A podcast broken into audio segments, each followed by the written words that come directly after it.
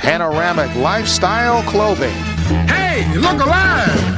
Everything lights up, makes you want to shout. Talk about happiness, that's what we're talking about. You'll look great in a Panoramic Lifestyle t shirt. Nobody won't bring you happiness, but we know who will. Come on now, smile, get happy. Order your t shirt today at plclothing.store. plclothing.store.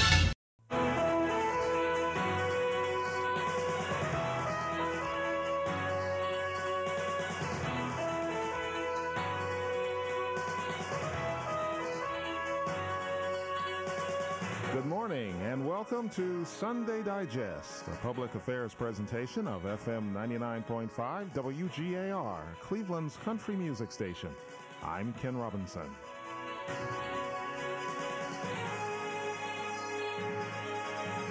On today's edition of Sunday Digest, we'll take a look at domestic violence here in Ohio and what can be done to prevent it. But first, we'll talk to a man who spends his time getting couples together. We'll find out the secrets to marital bliss from a genuine matchmaker. That's next on Sunday Digest.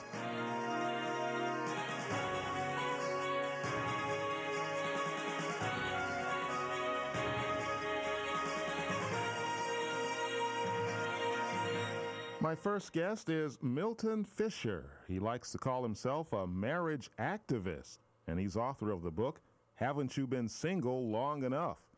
First of all, Milton, how many happy marriages have you put together over the years?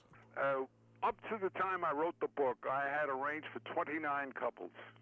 And uh, the remarkable thing is that of the 29, not a single divorce. We've had uh, two attempted stabbings uh, with a fork and one strangulation, but I've never had a divorce. Well, well, uh, what, what, uh, Well, what, since what- the book, incidentally, since the book has been out, I have been uh, prized or invited to six weddings, and it makes me feel very good. I can imagine. Well, well, what is what, what is your profession? What do you do in real life? Oh, I tell people the fastest answer I can usually give is that I'm an exotic dancer. That stops them. uh, but actually, uh, I studied. I'm an attorney. Uh, but one of my great passions has been teaching. I've taught a course for over 25 years for adults. Uh, it's a course in applied creativity. Um, and I've done many, many different things. I serve on a board of directors of several public companies and uh, do some investment banking. But the important thing, the thing that I think uh, is going to get me into heaven, is the work I do on helping people find each other. Well, we uh, seem like uh, we have an increase in the, in, in the uh, number of uh, uh, people uh, choosing to stay single. They're staying single longer. Uh, you indicate that there are what 25 million single win- men That's and women. right. But you know, you said that you, there's a word there that we have to look at very closely. You said choosing to remain single. You know, it's my uh, belief and my experience, and I talk to hundreds, maybe thousands of people all the time. The, uh, if I had a bet, I would bet that more than a majority of the single people would love to get married if they could find the right one. Uh, many people, some of them get, get give up and get disgusted and uh, stop uh, looking. Uh, another thing is that I I find that most people uh, screw themselves up. They just ruin their chances for getting married by some very very basic things which uh, they do, and uh, wherever possible. Well, as a matter of fact, that's why I wrote the book. Uh, you know, you can only help, help so many people one on one. But uh, I thought that the book, which I try to conceive as a self-help book, was one that would mention all the pitfalls that I've uh, run across. And uh, the book is lauded with stories. By the way, every single story in my book is rooted in truth. You know, I have to change uh, the names and uh, the characteristics and so on because I'm not interested in lawsuits and I don't want to embarrass anybody. But every story is true. And as you read the book, you'll find that some of it resonates in your own life. Well, tell us some of the things uh, people do wrong to, to sabotage. Uh, Well, before I do that, are you married? yes, I am. Uh-huh. Well, then I can't really go to work on you. Yeah. But I think that you'll recognize that a lot of things that I say is so. Uh, what happens is this. When you are an adolescent, which is when you usually form your opinions, you begin to form who you would like to marry. You begin to dream and idealize and uh, fantasize on, uh, on who's going to be your spouse. The reason I use spouse because it's true for men and women. And uh, the ideas of who we would like really comes from the movies, uh, from television, from magazines, uh, from pictures. And uh, what happens is you get a very cockeyed view of what you what you think you want. Also, when you form these views as an adolescent, uh, the criteria you use is completely unrealistic and uh, inane. Uh, for example, it's not unusual for an adolescent to think that uh, a sine qua non, in other words, the most important thing, is somebody who's a good dancer or somebody who looks good in a uh, in a baseball uh, suit. Uh, we put a tremendous emphasis on appearance uh, rather than all the other things that go to make for a happy life, a happy married life. Now, we're, and, Mhm. pardon me? uh, well, we're we're a country music station, and we play a lot of songs where people kind of, you know, sing about their uh, dream mate and uh, you know the perfect person for them and the perfect relationship. Is is that a part of the problem as well? Well, I think so, and uh, incidentally, uh, it's my experience that country songs are very sad. Most of the times, uh, they're about heartbreak and about the things that went wrong, and so on and so forth. My own experience is that marriage is a two-way street. Marriage, as I envision it, is spending life with your best partner, spending life with somebody uh, who who's willing to share the life experience with you and as a result, it brings you closer and closer together. You know, when you weather storms together, either because you don't have jobs or because you're working toward the same goals or because you work through a sickness or uh, and you have children together, all of those things are bonding. Those are things that make each of you unique to the other. Now, so so often we hear women say that uh, there are no good men out there. That's Ah, there's no such animal, no good men out there. Oh, incidentally, that reminds me of an extremely important chapter in my book. It's called the Dumper Dumpy Syndrome. And what the Dumper Dumpy Syndrome means is this. When a man or a woman, and by the way, it's usually a man, because uh, they expect a man to do the uh, initiation. He sees someone that looks interesting. He sees something that looks might he might be attracted to. So he he exposes himself and he approaches and he asks or he makes a move and he gets dumped on. Well, he backs off. And if he's brave, uh, maybe he'll do it again. See? And if he's dumped on again, he begins to think, well, the hell with them. Who needs them? And so when he's introduced to someone, he dumps first before they get a chance to dump on him. And then you get people who go through life saying, as you just quoted, there are no good men out there. There are guys who say there are no good women out there. But these are people who've built up a defensive mechanism to protect themselves from being rejected.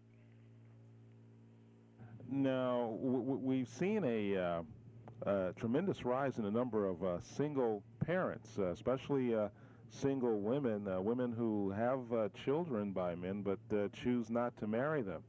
Um, what's the phenomenon? Again, you use the word choose. I don't believe it. Uh, they don't get married uh, for whatever reason. And I think it's very sad. It's tough on the children, and it's tough on the individual. They're, they're even even bringing children up. It's marvelous to have somebody to share a problem with, someone you can discuss things with, someone who'll do part of the work. And by the work, I don't mean necessarily working in the kitchen or cleaning the rugs. I'm talking about work on uh, helping a child grow into an adult. Well, why? wh- How come these women don't don't seem to uh, want to get married or don't seem to be inclined to get married?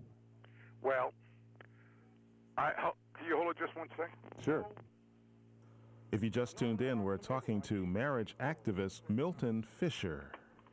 That's hello. Mm-hmm. Okay. You can cut this out. Yeah, I can. okay. Well, let me just tell you, this is my regular phones. I have a receptionist who takes the calls, and I'm hoping she won't put any further through. Uh, incidentally, uh, I, I paused to give you a chance to interlope and to interact. If you have any further questions. Oh, okay. All right. So where are we up to? Yeah, I just wanted to know why, uh, why, why do we see this uh, increase in single parenthood? For one thing, uh, the whole uh, sexual revolution has given uh, rise to much more uh, promiscuity and more sex and so on, with a lot of people who are irresponsible. And uh, uh, very often the women make a choice that they'd rather be single and bring up a child than keep on going and looking.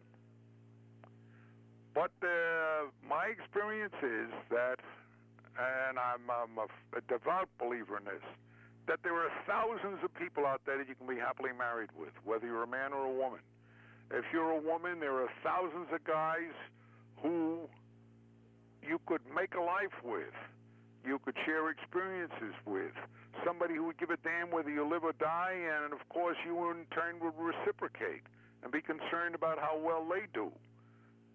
I think that one of the integral things in human beings is a need and, and a wish to share with somebody.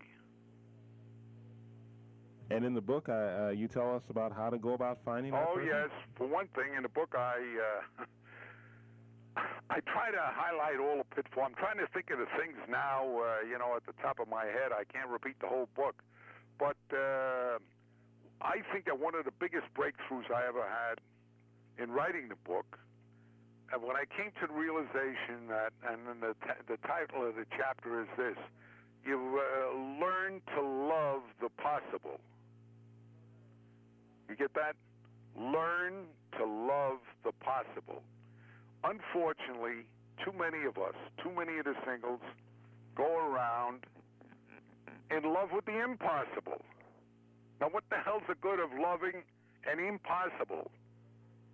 What happens is you frustrate yourself, you put yourself in a position where you're never going to get married, or you put yourself on a shelf when you could learn there are people out there for whom it's possible. And what I mean by that is this they start out, oh, I want to marry somebody who's very rich and who is famous and will take me on trips all around the world and we'll, we'll do this and that and all the rest of it.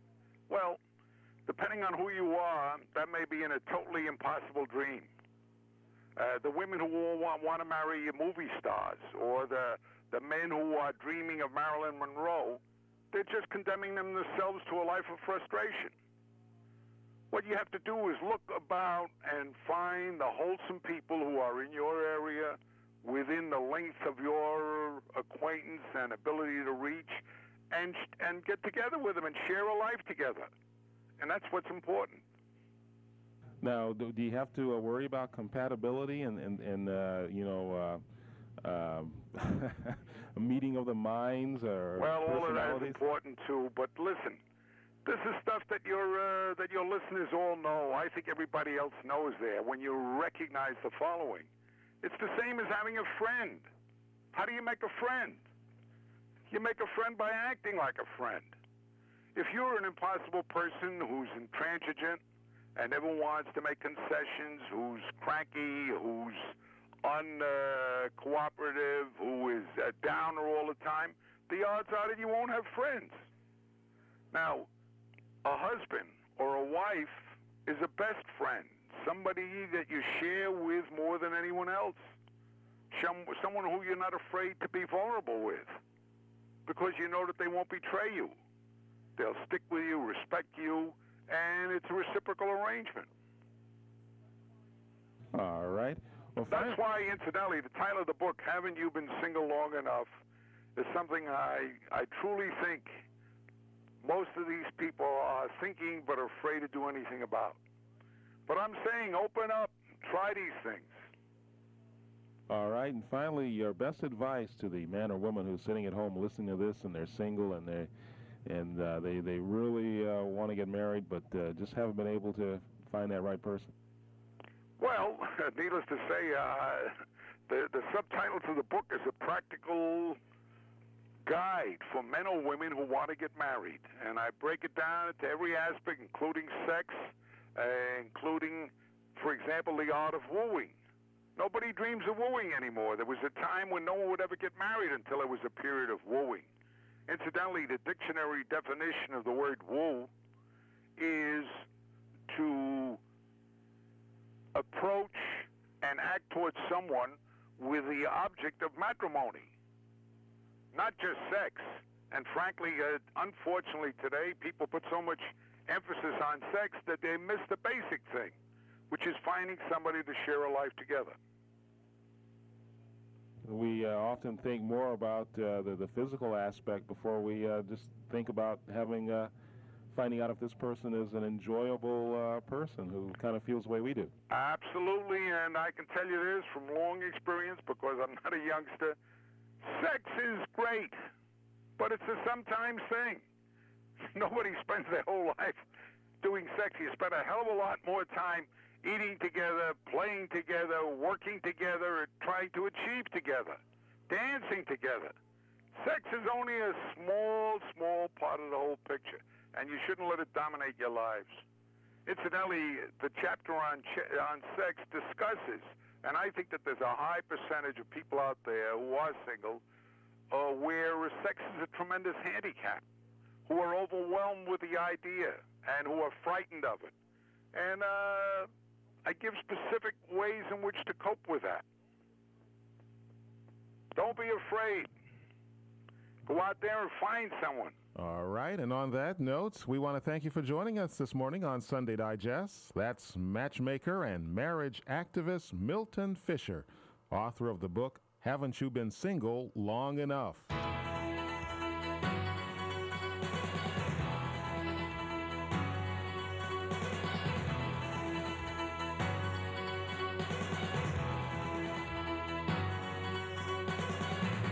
Listening to Sunday Digest on FM 99.5 WGAR. I'm Ken Robinson. Good morning to you.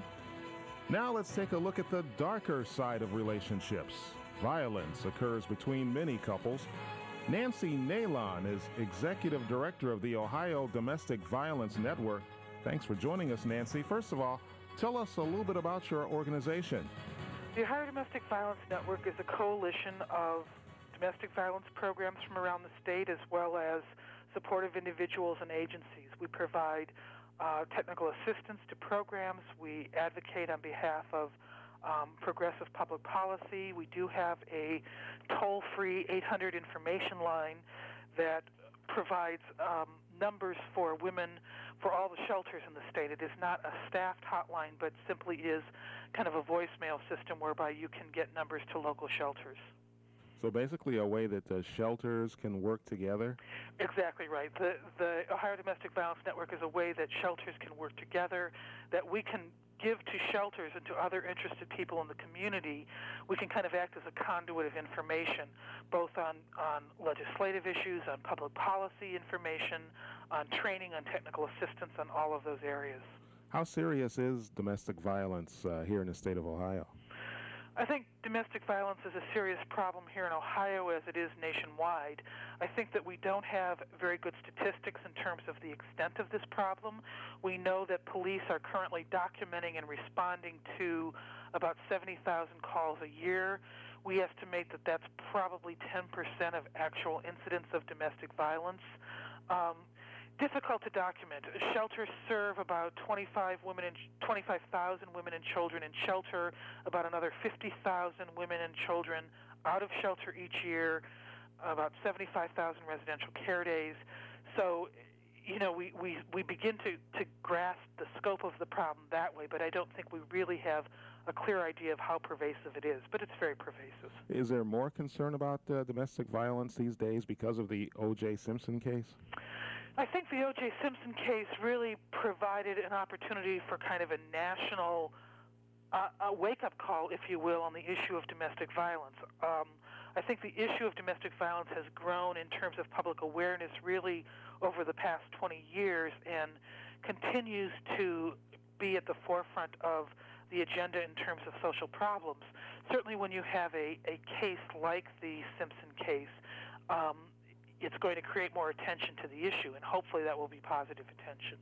Now, is there anything women can do to protect themselves from domestic violence? We've talked to a number of experts who said that uh, maybe women should do a better job in picking mates or looking for the warning signs when they're when they're dating a particular man. Is there any validity to that? I think it's very difficult for women to know who is an abuser and who isn't an abuser. And I think that if we're looking at preventing domestic violence, I don't think we can assume that somehow that's a woman's responsibility to figure out who is and who isn't a batterer. When we're talking about 50% of all marriages being affected by this, that's a lot of people. Um, the reality is is that while there may be some warning signs, there may be no warning signs. And uh, one of the things that we know about batterers is they look like everybody else. They're our neighbor, they're our coworker, they're our post, our mail carrier. Uh, you know, it's not one of the things that we know about women is that the likelihood of their being battered is simply the fact because they are a woman. So I don't think our prevention efforts should be at how women should look for batterers. I think our prevention efforts have to go much earlier than that as we begin to socialize our children differently, knowing that up to 25% to 50% of our children are now living in violent homes and learning that, I think that our, our prevention is clear that we have to start much earlier with, with very young children in terms of their communication skills, how they deal with anger, how they address these kinds of issues. Does, does much of that stem from the uh, the drug culture, the, the, the tremendous growth of uh, drug abuse that we've seen over the years? I, no, I don't think so. I would really reject that. Um, drug abuse and alcoholism can play can be present where there is violence. However, they are not a cause of domestic violence. It is not a cause and effect relationship. There are many people who are violent who do not abuse drugs, who are not chemically dependent, who do not drink heavily. There are those people who have drug abuse problems or alcohol problems, stop those problems, get treatment for that, and the violence continues. So that they are they are they are well there is a where there is a correlation in terms of the incidents that happens, I don't think that we're seeing a rise just because of that. And I think that's a I don't think we can go off in that path and say, well, if we cure this, then the problem's over. That's not the case. Some sociologists say that uh, maybe it's because of the changing economy. The uh, loss of high-paying manufacturing jobs has put a lot, lot more pressure on families. The reality is is that domestic violence crosses socioeconomic lines. It happens in every family. It happens in people who are employed, people who are underemployed, people who are, are very well off. Domestic violence is not an issue of economics necessarily or drug abuse or chemical dependency. It's an issue of power and control. It's someone who is using control inappropriately to maintain and achieve power over somebody else in an intimate relationship or a family that can go on in any kind of family and in fact has gone on for centuries. This isn't a new problem. Is there anything we should do to raise men? Anything we should do to raise boys uh, to make them less prone to, to, to, to pop off on, in, in a violent manner? Well, surely I think as a society at large, we have to begin to change some of the attitudes that we have and, and look at creating relationships between men and women, between intimate partners that have an element of respect and equality. I mean, what we have now is we have perpetrators who are primarily saying, "I make the rules, you live by the rules," um, and and that's kind of a very simplistic view of it. But certainly, I think that we as a society have to not only look at how we're raising our children in terms of the roles, the role expectations, um, the kinds of of way we value violence in our society in a lot of different ways, not just in relationships, but a number of different ways. And we have to be really clear that we have to say verbally, you have to be accountable for yourself personally. This is from you, and and you have to change and control your behavior. And I think that's that's true for everybody in our society. It is a, a violent society, isn't it? Isn't it? Violence is often glorified in uh, movies and TV. Uh, it's something that uh, kids often look up to when they when they go to a go to a movie or watch a TV show. Absolutely, and and again, we've talked. Uh, uh, there's been a lot of discussion lately about violence in television and violent toys for children, and again, I would say, well, that certainly plays a part. It's not a cause and effect relationship. I mean, we know kids that grow up watching these kinds of movies that don't become batterers, and yet we know that in, in actually in homes where there is violence, that there seems to be more aggressive behavior because of uh, you know the the um, the preponderance of this kind of violence. But again, it's part of our larger culture, and and we could probably do away with all the violence in television and movies. Would we also do away with our armies? Would we also do away with our armed forces, our armed services? I mean, you know, I guess you have to look at what you're doing as a society as a whole, and not just say it's this, it's that. It's really, it's really the whole culture, I think, in a lot of ways. Okay, what's your advice to a woman or, or a man who may find themselves in a violent relationship? My advice to a woman that finds herself in a violent relationship is to get some support, to find somebody who will be supportive of you in that situation, that will respect your wishes as regards to how you want to handle that situation, and to come up with a plan that will make you and your children safe, whatever that plan needs to be. Um, and and really your safety and the safety of your children is the most important thing, as well as finding for yourself some kind of a support system. And uh, what more do you think needs to be done as far as um, maybe legislation or government policy as far as uh, stemming domestic violence?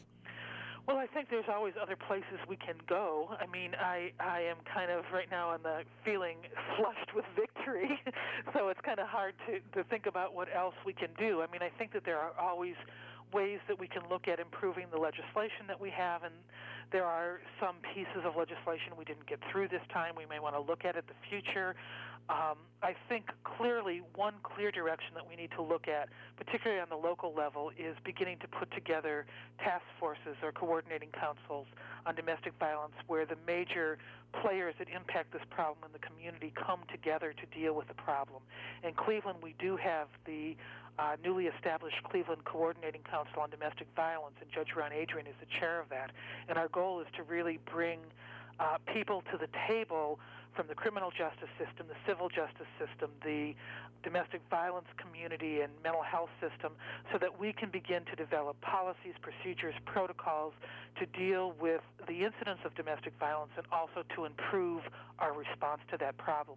And I think that that coordinated response is really the direction that local communities need to be looking at. All right. Thank you very much for joining us today. Nancy Neylon, Executive Director of the Ohio Domestic Violence Network. Now, many couples have kids, but did you know that kids and caffeine don't mix? Here's medical correspondent Dr. Henry Fishman. Watching your child's intake of caffeine makes good health sense.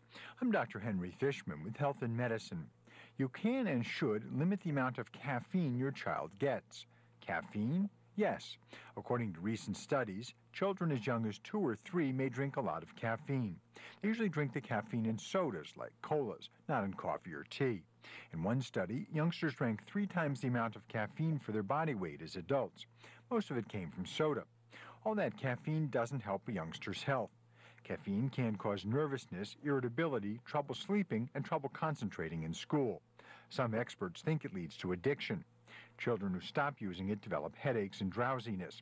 What to do? Make your whole family caffeine conscious. Mom should start to limit her coffee, tea, and soda during pregnancy. Both parents should consider switching to decaffeinated drinks. But above all, limit how much soda your kids drink. They don't need the extra caffeine. I'm Dr. Henry Fishman.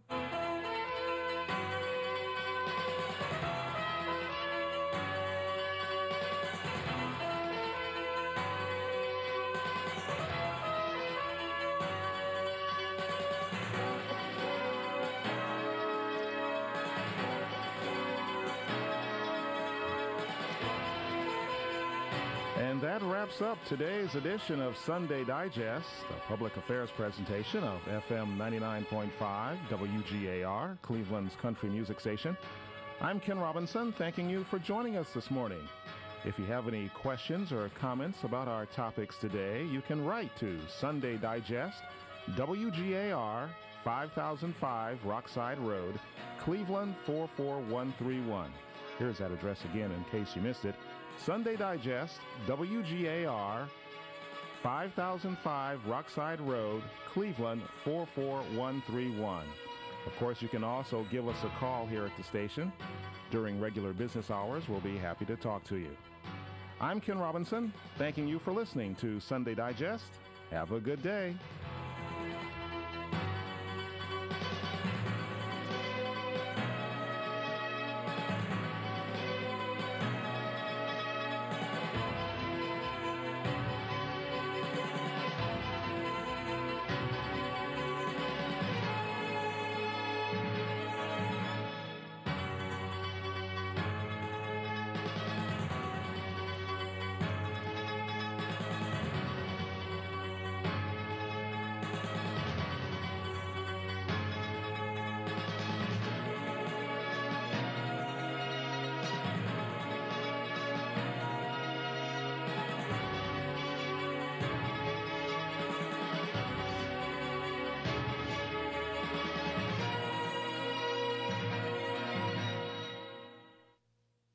Welcome to Ken's Corner. I'm Ken Robinson.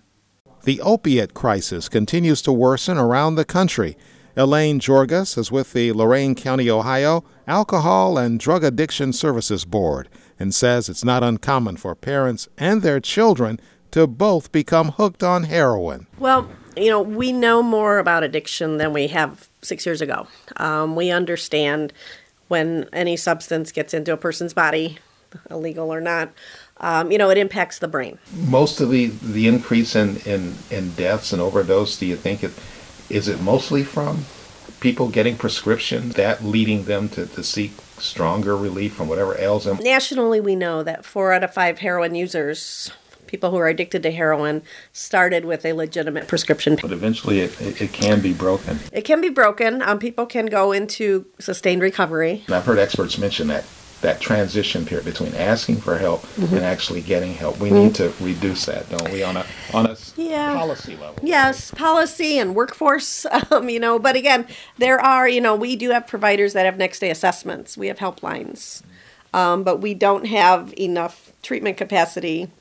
And that's nationally. Um, they every year um, they survey, and about ten percent of the people who need treatment actually seek treatment. People, you know, if a family member has someone struggling with addiction, they're often they don't know where to turn, or they're often embarrassed and they feel alone. So, you know, we are trying to educate people more, and you know, we've got communities now where there are churches willing to help people get into treatment. Elaine Georgas with the Lorain County, Ohio Alcohol and Drug Addiction Services Board.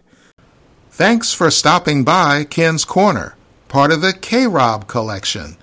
Learn more about our shows by checking out krobcollection.com or the K Rob Collection Facebook page.